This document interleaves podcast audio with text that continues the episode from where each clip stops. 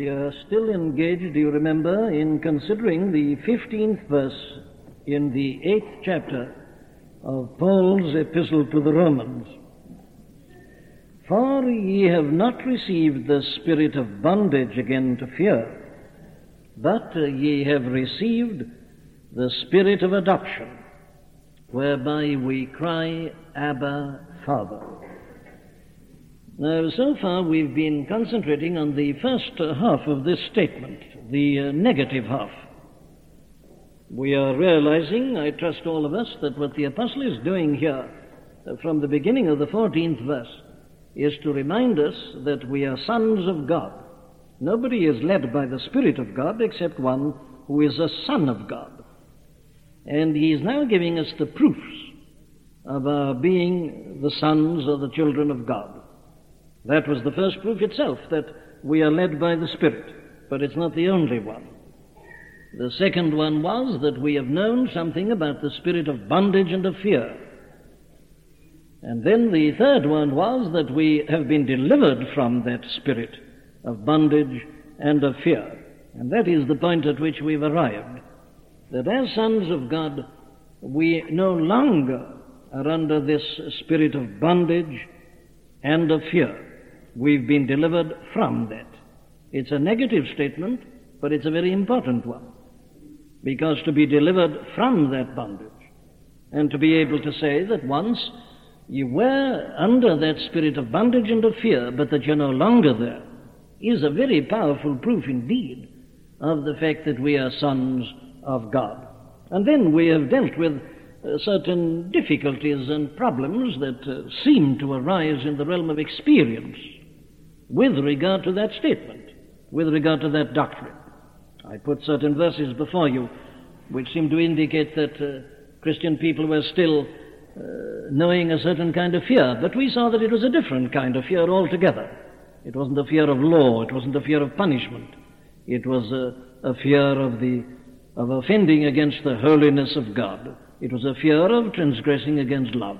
And then we considered the more subjective difficulties that arise sometimes because of psychological states and conditions and because of the attacks and the onslaughts of the devil upon us. Very well, I trust have cleared that matter.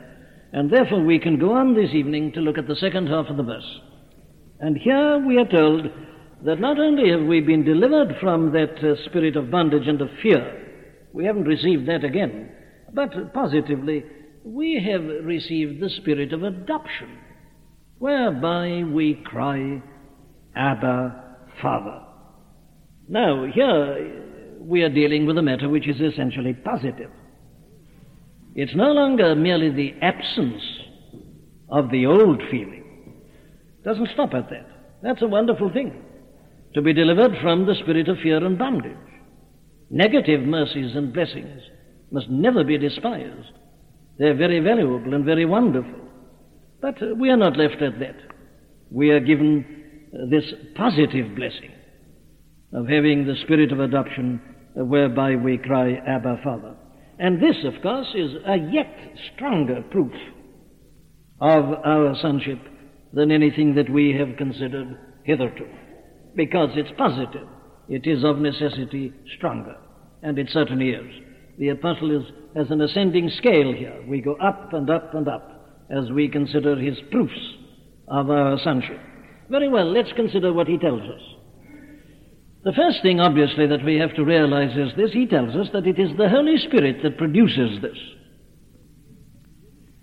The Spirit produces the spirit of adoption and the cry, Abba, Father.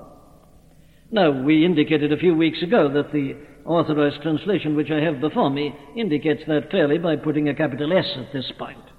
Ye have received the spirit, capital S, of adoption, whereby we cry, Abba, Father. But, again, let's remind ourselves that were there any doubt at all about this, the parallel passage in Galatians 4 really puts the thing beyond any doubt whatsoever. The 6th verse. Because ye are sons, God hath sent forth the Spirit of his Son, the Holy Spirit, capital S again, into your hearts, crying, Abba, Father.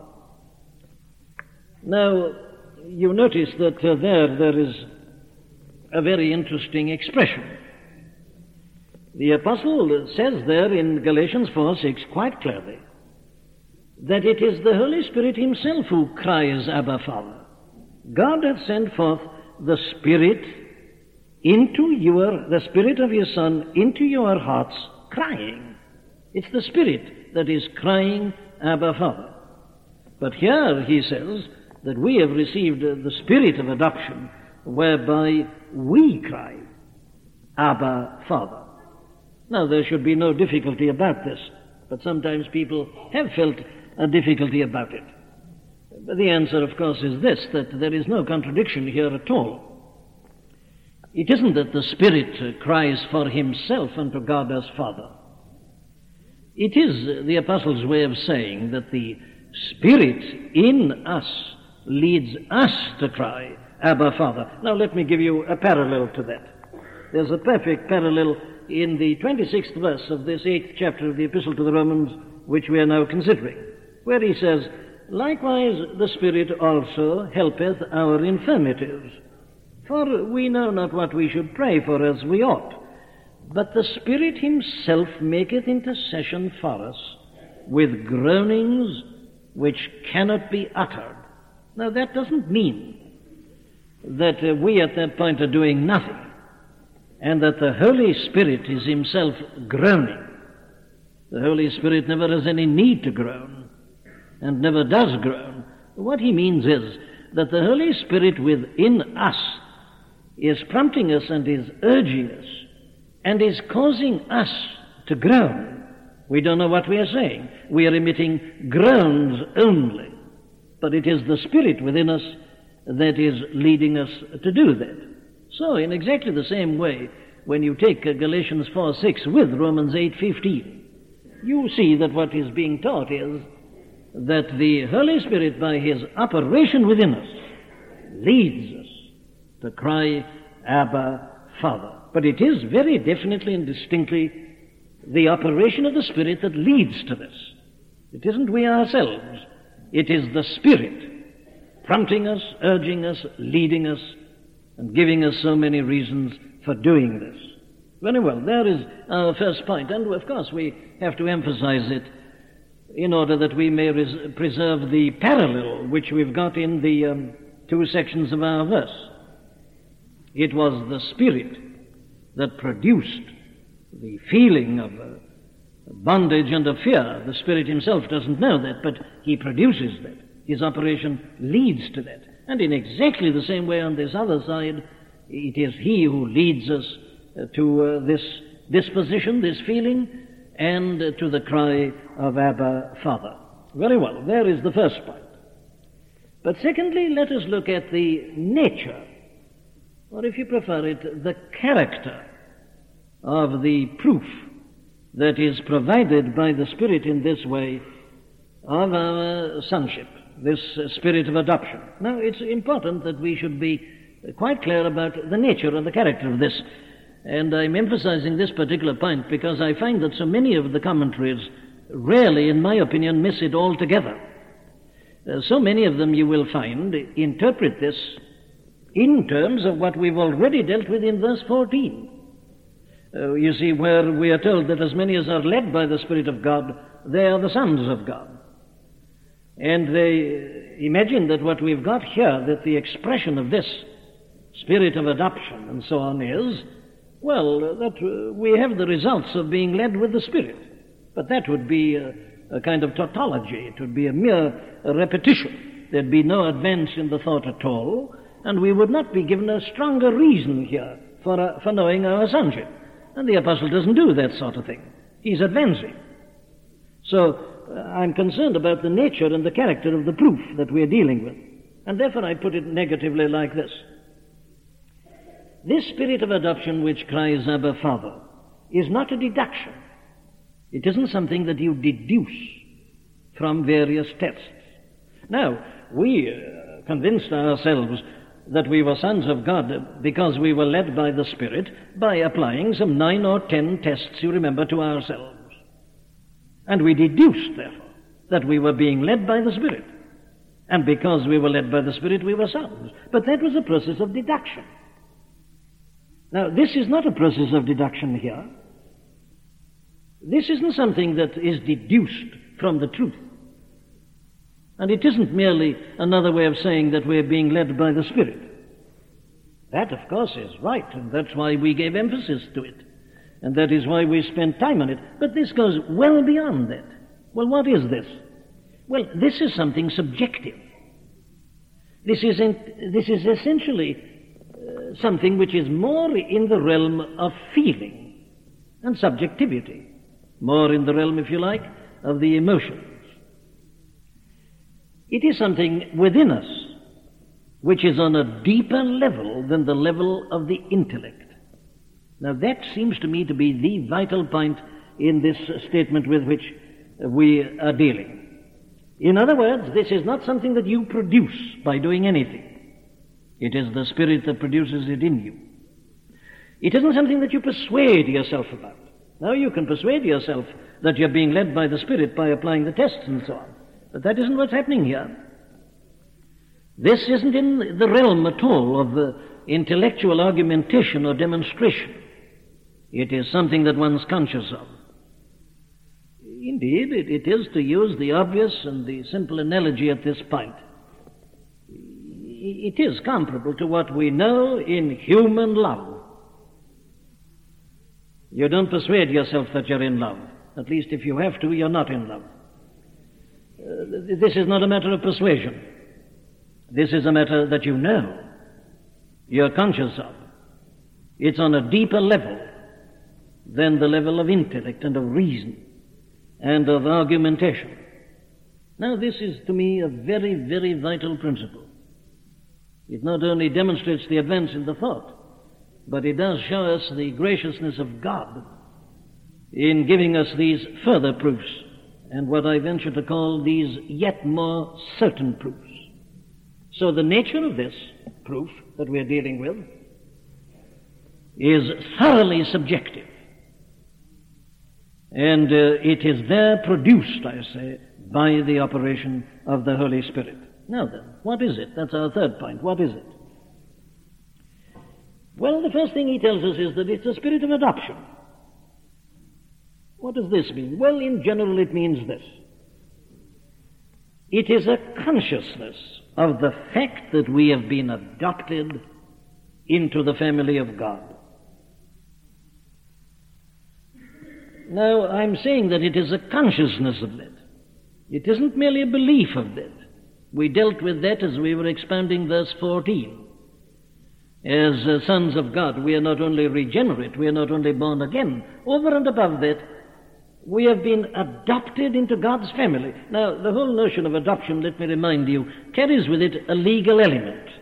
It carries the connotation of a standing and of a position. It was a Roman term. It was something with which they were familiar in the Roman world. It wasn't common amongst the Jews and in Palestine, but it was a very prominent feature of Roman life.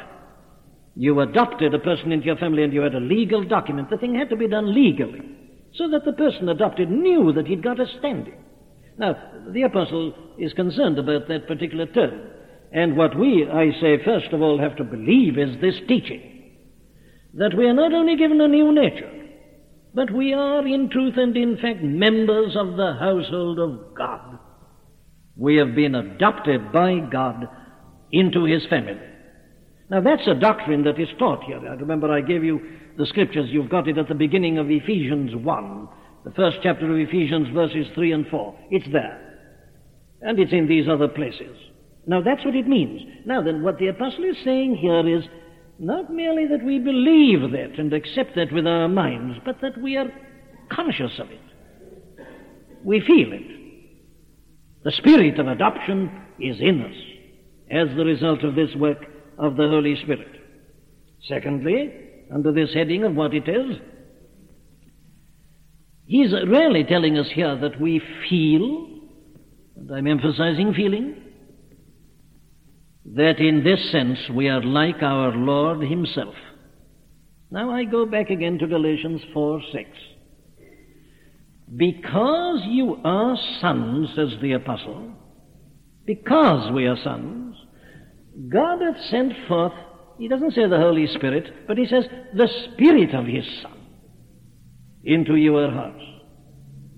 Now, why does he put it like that, you think? Well, I think it's deliberate in order to bring out this notion that we are conscious of the fact that as the result of this action of God in the adoption of us, we have in one sense a standing in the sight and in the presence of God of his own Son, our Lord and Savior, Jesus Christ.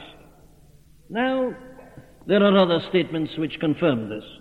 Do you remember our Lord's high priestly prayer in John 17? Well, in the 23rd verse you read this. He is anxious that God should so deal with these followers of his, that the world may know that thou hast loved them as thou hast loved me. That is, I venture to assert, one of the most astounding statements in the whole of the Bible. That the world might know that thou hast loved them as thou hast loved me. We can never be told anything higher than that. If God loves us as he loved his only begotten Son, there's nothing beyond that. That is what our Lord prays for. And therefore, that is the thing I am suggesting we have here in this spirit of adoption, that we are aware of that. That God, as it were, has put us alongside his Son. Now, there are many other statements that confirm this. Take those statements that we were reading at the beginning there in the second chapter of the Epistle to the Hebrews, where the whole emphasis is on this self-same point, you remember. It's put like this to us. He is the captain of our salvation. Both he that sanctifieth and they who are sanctified are all of one, for which cause he is not ashamed to call them brethren, saying, I will declare thy name unto my brethren. In the midst of the church will I sing praise unto thee. Behold, I and the children which God hath given me. And then, forasmuch as the children are partakers of flesh and blood, he also himself likewise took part of the same. Why? Well, because he is our brother. He's become, he's made himself our brother. He is, as we are told later on in this 8th chapter, the firstborn amongst many brethren. It's almost impossible to grasp this, and yet it is the teaching. That this is one of the marvelous things that happens to us in redemption. That we rarely are children of God, members of his family, and in this extraordinary sense, brethren of the Lord Jesus Christ. So the spirit that we have within us, this spirit of adoption, is the spirit of his own Son. The feelings of the Son as our mediator to the Father are to be the same feelings that you and I should be aware of. It is the spirit of his own Son that is put into us, and that is the spirit of adoption, so that we feel, we know this in the depth of our being, that we have been put alongside our blessed Lord himself in this matter of sonship. Now, I'm saying that it is his character as mediator, not the eternal sonship. He is the only begotten Son. We are only adopted. Yes, but as adopted, we have this feeling of sonship that he had in his mediatorial capacity, so that as he addressed his Father, we are to address his Father in the same way. That's the second thing. Thirdly, under this heading of what it is, I would emphasize this, that it is intensely concerned, I say once more, with our feelings towards God. It isn't merely that we believe the teaching of the Scriptures about these things. It goes beyond that. We really know it. We feel it. Now, again, remember, there's variation always in the intensity of feeling.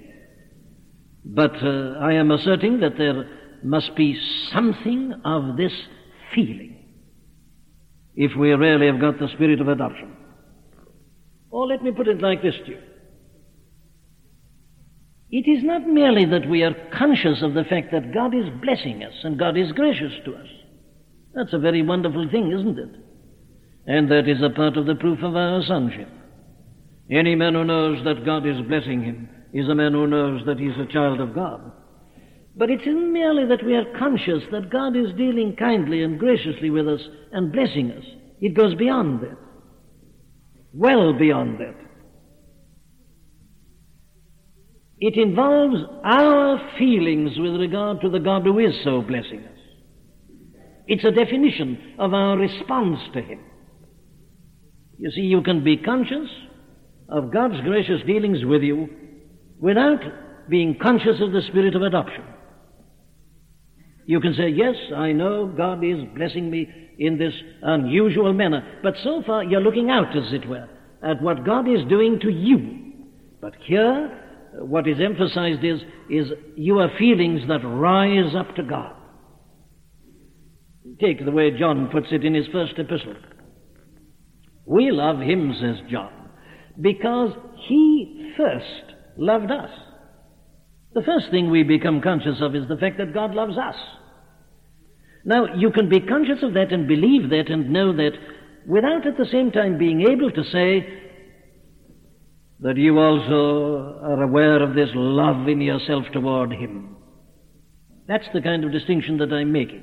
And here the emphasis is entirely upon our reciprocation, if you like, upon our response to our realization of God's blessing upon us. And it is a matter that is in the realm of our feelings, our subjectivity. Very well. Let's go on a further step. Number 4. How does this spirit of adoption, which is thus within us in the depths, how does it show itself? How does it express itself? And here, I think the first answer is this. The feelings that we find rising within us as we read the statements of the Scriptures with respect to our relationship to God as his children. What I mean is this. We all know from experience what it is to read these great and glorious statements and to accept them with the mind, and indeed to feel that they're very wonderful. But our statement tonight goes beyond that. This spirit of adoption means that they warm your heart as well as kindle your mind and imagination. They move you, and you're aware of being moved, as a child is moved when he is aware of an expression of affection on the part of the parent. So that's a very good way of testing whether you've got the spirit of adoption. I say not only that you accept them, not only that you, as it were, delight in them with your mind, but you are aware of something heart-warming. Very difficult to put these things into words, isn't it?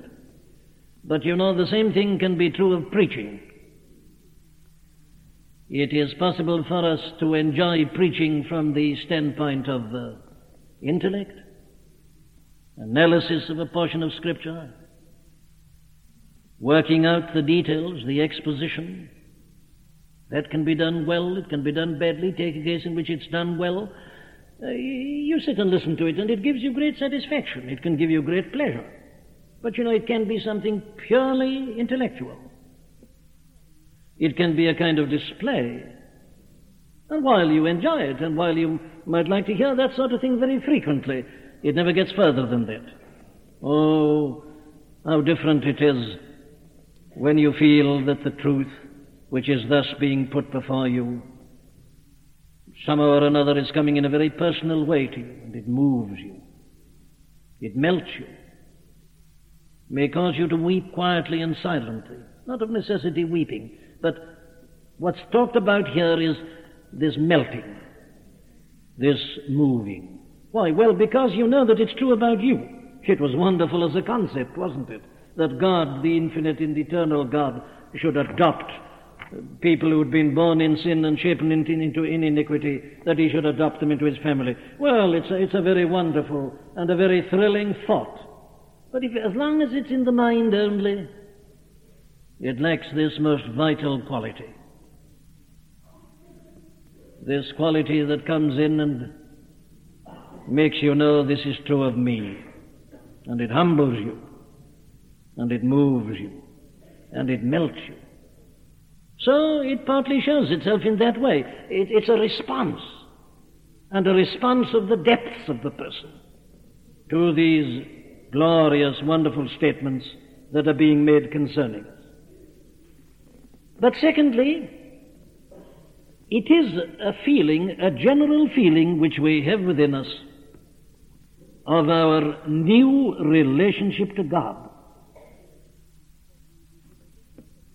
Now it means this, that we become aware that we've got certain filial feelings within us with respect to God.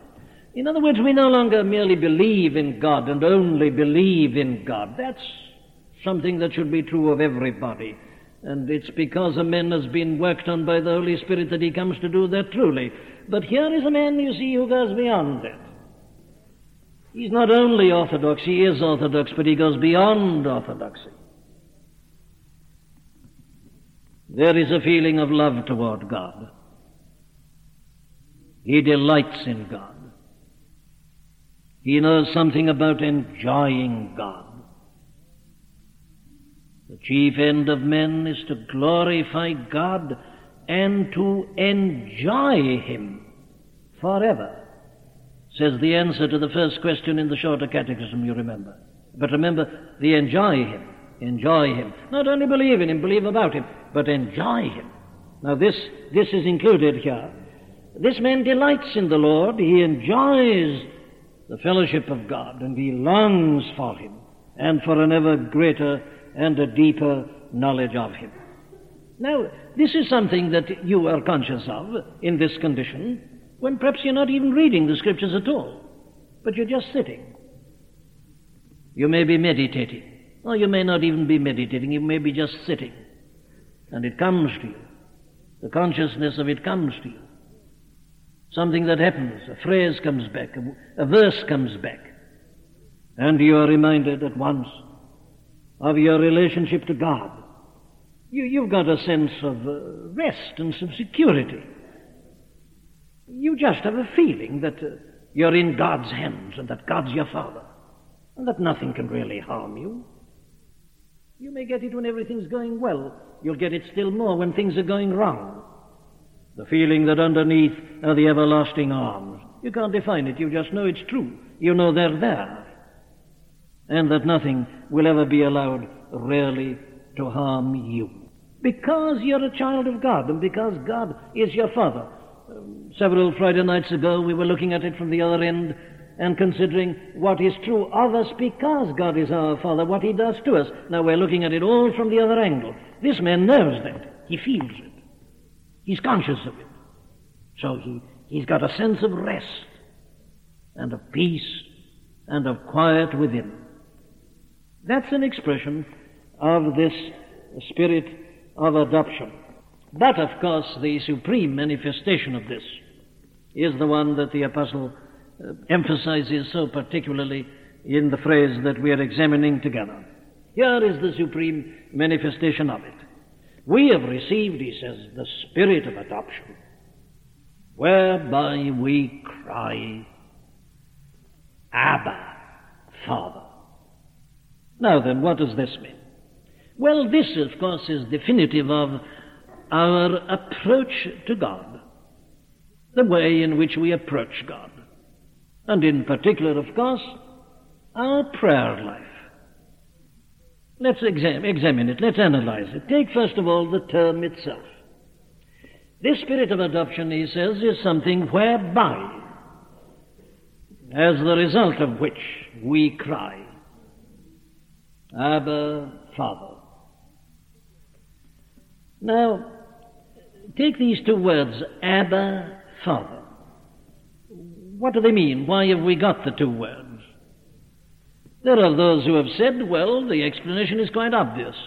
The word Abba is an Aramaic word, the language that was used freely in Palestine in the time of our Lord. It's an Aramaic word. Whereas the word here translated father was in the original in Greek, and it is the Greek word for father. So he uses two words, Aramaic and Greek. What's he saying? Well, what he's saying is this. It's just his way of saying that God is not only the father of the Jews, but he's also now father of Gentiles who believe in the Lord Jesus Christ. So it's just a way of saying that it doesn't matter what nationality you belong to. If you believe in the Lord Jesus Christ, God is your father. So it's another way of saying Jew and Gentile. Well, of course, that is perfectly true.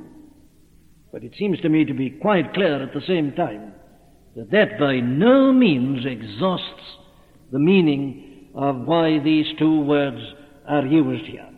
The words are, Abba is, as is said, an Aramaic word, and the other is the translation of the Greek.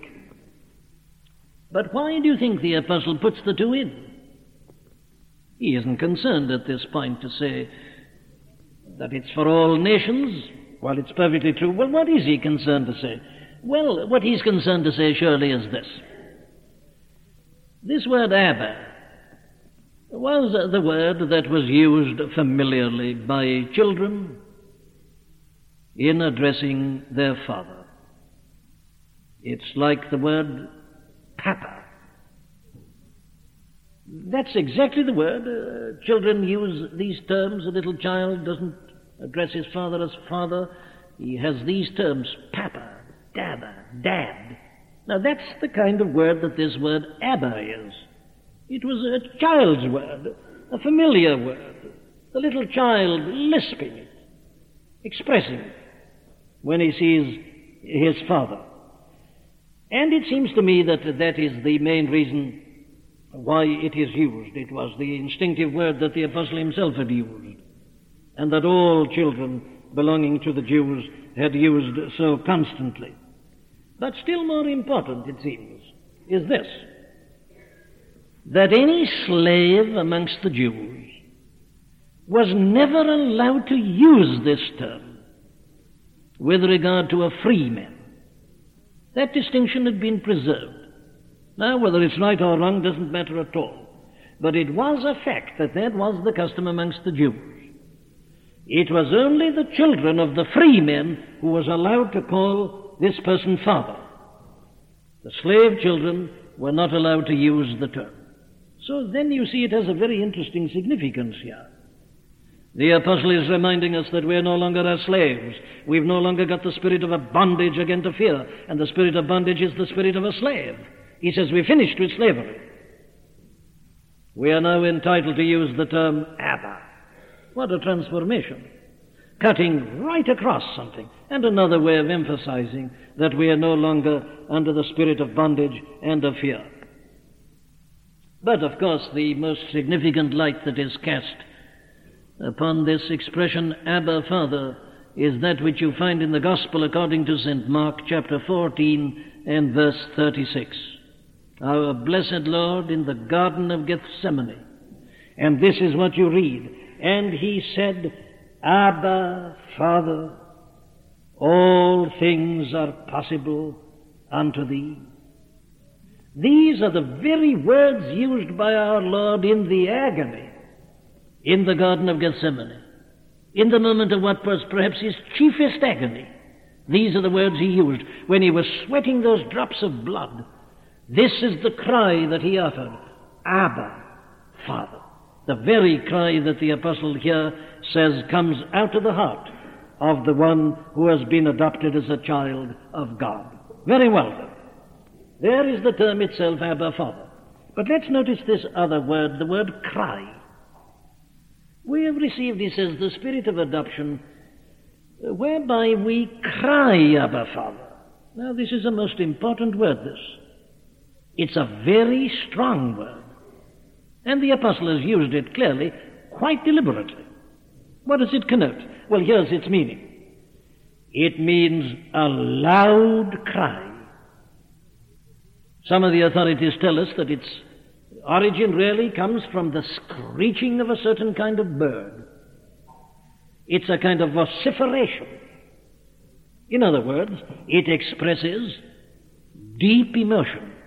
Now, this isn't my idea at all. I'm just giving you now what the lexicographers, these men who approach the meaning of words in a thoroughly scientific and cool and detached manner, what they tell us is the meaning of this word the apostle chose deliberately. It's a very profound word, a loud cry expressing deep emotion. It expresses fervency, earnestness, importunity. Now then, there is the meaning of the word cry, and the two are brought together. We cry, Abba, Father.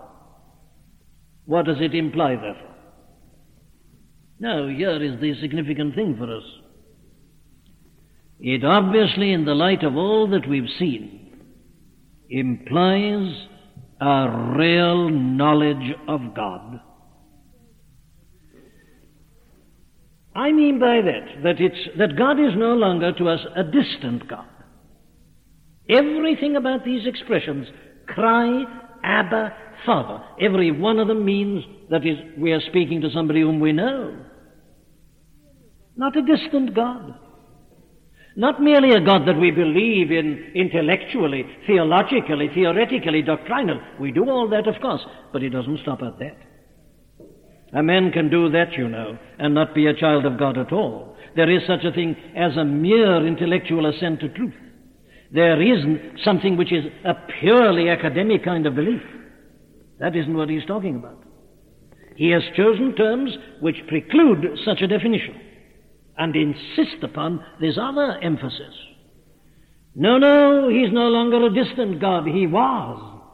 And while he is that, you've got the spirit of bondage and of fear, obviously. But what the apostle is rejoicing in is this, that we are delivered from the spirit of bondage and of fear. And the first proof of it is this, that God is no longer someone in the distance. He's a God whom we know. He's a God to whom we've been brought nigh, as Paul puts it in Ephesians. He says, you were afar off. You've been made nigh, brought nigh. To whom? To God, by the blood of Christ. In other words, he says the relationship subsisting now is that between child and parent. God is no longer away in the heavens somewhere. He is there, but to the child he's not there. He's near. He approaches him as a child. And how does he speak to God? Well, again, all that he's telling us in these terms describes exactly the way in which he speaks to God, the way in which he prays. How does he do it? Well, he doesn't do it in a formal manner. He doesn't do it in a mechanical manner. He doesn't do it in a cold manner.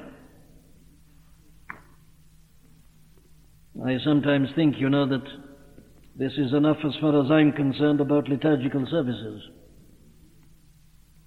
You've no notion here of some beautiful, dignified service. It's a child we're looking at. There's no dignity in a child, still less pomposity. Oh, no, it's not cold, it's not formal, it's not mechanical. There's nothing dignified about the term Abba. As I've been showing you, it's almost the reverse of that. It's a very interesting thing, you know, to notice that as men and women know less and less about a living spiritual experience, the more formal does their worship become. Have you noticed it?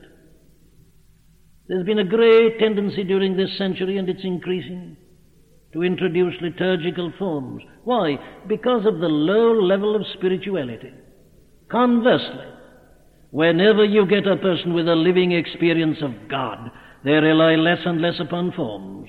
Even in Roman Catholicism, read of some of their saints. Read of people like Madame Fenelon, Archbishop Fenelon, Madame Guion and Archbishop Fenelon, and people like that. Other persons who undoubtedly had an evangelical and living experience of grace and of salvation. And Pascal and that company, you'll find that they paid less and less attention to forms and got into trouble over that. No. The more formalized your religion, the more dead it is always, the less spiritual it is. But here the emphasis is being put the other way around. Oh, this man who's got the spirit of adoption, he doesn't pray in a formal, mechanical, cold manner. What is it then? Well, it's spontaneous. The spontaneity of the child who sees the father and says, Abba. Not only spontaneity, but confidence. That little child has got confidence. Doesn't analyze it, is incapable of analyzing it. But the child knows that this is his father. Grown-up people may be standing back at a distance, using great deference, observing the forms. The little child comes running in and rushing and holding onto its father's legs or trousers, of course. It's got confidence. It knows it's got a right to do that nobody else has got. Not a matter of argument or logic or understanding. This instinctive thing. The confidence born upon the knowledge that is deeper than words, deeper than understanding itself. The heart, says Pascal, has its reasons that reason knows nothing about. Thank God. And that's what he's emphasizing, confidence. But not only confidence, warmth, affection, rejoicing, happiness. We have received the spirit of adoption whereby we cry, Abba, Father. Don't you hear it? The warmth, the affection, the exuberance, the rejoicing, the child in the presence of the loving Father. That's what he's talking about. But also, at times, there is another element that comes in. Times of crisis. Times of difficulty. Times when things are going wrong. Little child in the street, bully comes along, and the child gives a screech. Father! Illness, accident, something going wrong, and from the depth comes this cry. That's the content of the word cry, you remember. It's this deep, elemental cry. Oh, go to Gethsemane, look at it there. There's our Lord in his agony. It was there in his agony when he saw this cup, the drinking of which was essential to man's salvation, and which meant his separation. It was that produced this elemental cry from the depth of his being, Abba, Father. And the child knows something about that. Groaning. Groaning at times. Especially when he seems far away. Or when we are in some crisis or some difficulty. Wrestling, it includes that. Pleading. It's all here. Now then, there is the content of this. We have received this spirit of adoption whereby we cry, Abba, Father. It's all right. It's always done with reverence and godly fear. The person who does all this always remembers who his heavenly Father is. But there's no contradiction, you see. To your cold theologian, there may be contradiction. There isn't to the child. The two things are perfectly compatible. Look at the author of the Epistle to the Hebrews put it. Let us come boldly, therefore, he says, unto the throne of grace. God is our consuming fire. He is a consuming fire, he says later on. Yes, but we can come boldly, with full assurance of faith, with confidence. And this is how this child feels with respect to God. That is how he speaks to him. And that, says the Apostle, is the spirit that we have received. It isn't merely negatively that we've been delivered from the spirit of bondage and of fear. We have this spirit of adoption that makes us cry, Abba, Father. It is only those who are sons of God and who know that they are, who can ever speak like this and ever feel like this in the presence of Almighty God. Nobody else can. You can't persuade yourself to do it. You'll never persuade yourself to say, Abba, Father. If you try to, you'll find that the words will freeze on your lips. They won't get any further. You can't persuade yourself to do this, as I've reminded you. But you'll find yourself doing it. And you'll be almost amazed at yourself. It is only the child of God who cries, Abba, Father. Therefore, if you've ever known yourself crying, Abba, Father, you can be certain that you're a child of God. It's impossible to anybody else. And secondly, it is only done, of course, through our blessed Lord and Savior himself. You can believe in God apart from the Lord Jesus Christ. You'll never know him as your Father. He said so, didn't he? He said, I am the way, the truth, and the life. No man cometh unto the Father but by me. You can come to the Creator with your mind. You can come to the dispenser of great gifts with your intellect and understanding. You'll never come to the Father except in and through the Lord Jesus Christ.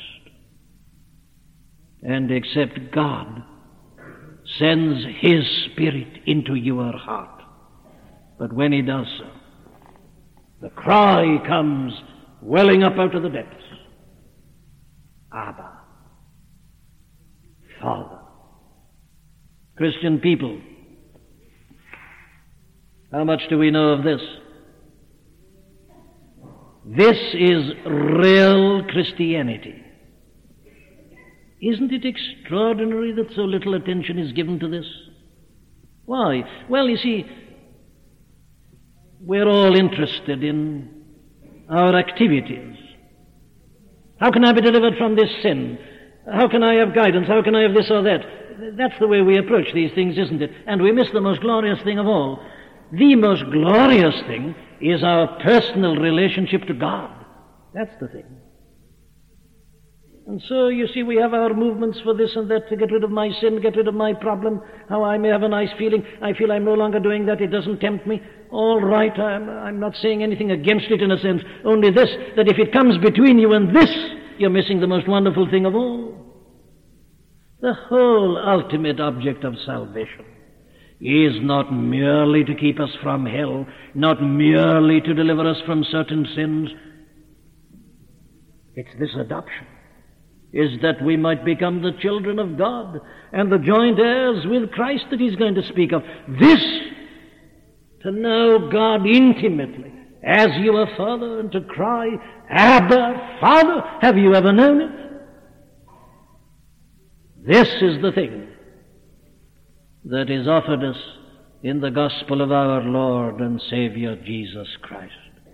God forbid that any of us should stop at any point short of this. Our time has gone again, God willing. I hope next Friday night to go on and to consider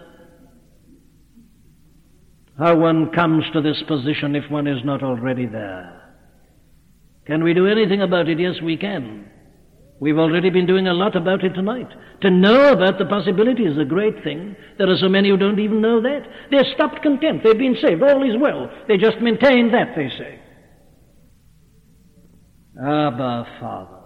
Well, God willing, we shall go on to consider it. But examine yourself, my dear friend. This is one of the most glorious proofs of sonship, over higher than anything we've so far considered. And yet, blessed be the name of God, it isn't the end. We haven't finished. There's still more to come. Let us pray.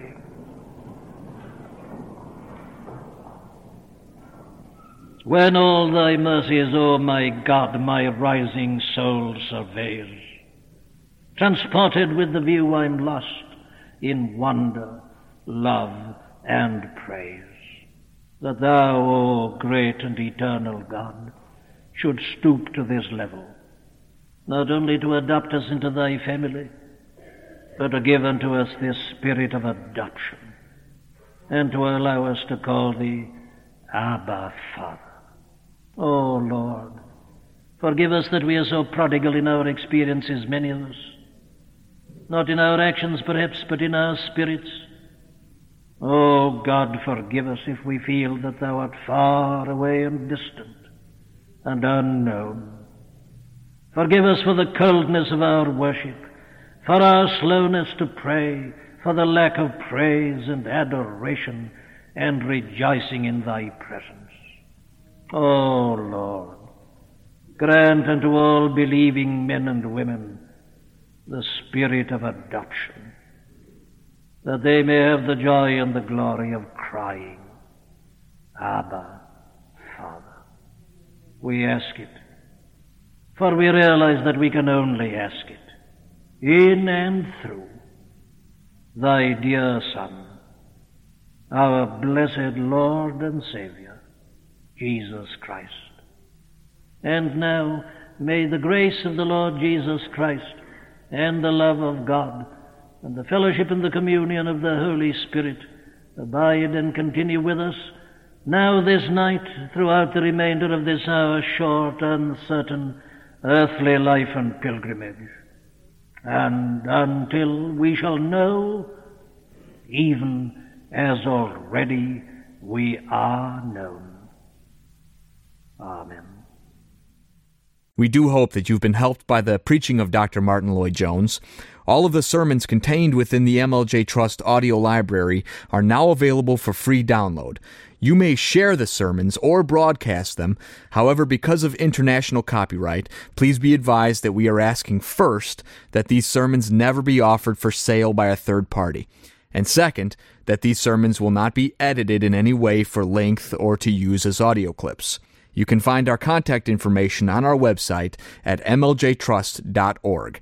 That's mljtrust.org.